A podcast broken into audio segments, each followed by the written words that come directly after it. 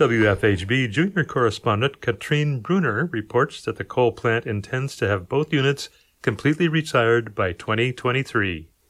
Coal is a combustible black or brownish sedimentary rock with high amounts of carbon and hydrocarbons, also classified as the world's dirtiest energy source, and America has plenty of it. According to the article posted by the National Academies of Science, Engineering, and Medicine, U.S. coal mines produced about 900 million tons of coal in 2015, with nearly all of it destined for domestic electricity generation.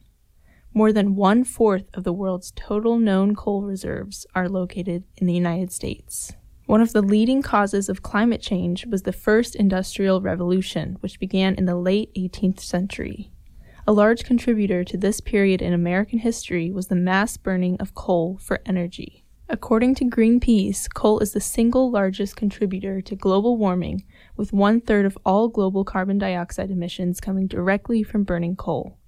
Power plants that burn coal have been contributing to the air and water pollution, which leads to many negative health effects for humans. Greenpeace stated on their webpage that 36,000 Americans die every year as a result of air pollution from these coal fired power plants. Since the Industrial Revolution began in the northeast area of the United States, the Midwest has been heavily affected by these conditions for decades, Indiana included. However, according to a 2018 report published by the Indiana Department of Environmental Management, the state has made significant progress in reducing its levels of ozone and particle matter 2.5. In other words, there is still hope for Indiana. Bloomington, Indiana is categorized as moderate in terms of air quality. However, there are still other factors to consider when looking at this data. As a college town, Bloomington is constantly growing with more people, more buildings, and as a result, more energy consumption.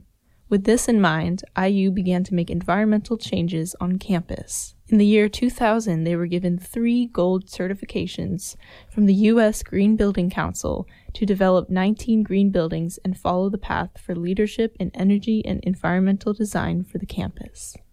The green buildings included many factors contributing to a more sustainable design including a stormwater detention system designed to reduce stormwater runoff from the site by 92%, and a curtain wall on the south side of the building maximizing daylight potential. As such a vast dumping ground for pollution that the Midwest is, it is clear that there must be more changes made for the sake of citizens living in the 21st century, who are consuming way more energy than ever anticipated by Americans when the Industrial Revolution began. For WFHB, I'm Katrine Bruner. And that was Katrine Bruner reporting on the Indianapolis Power and Light Company's announcement.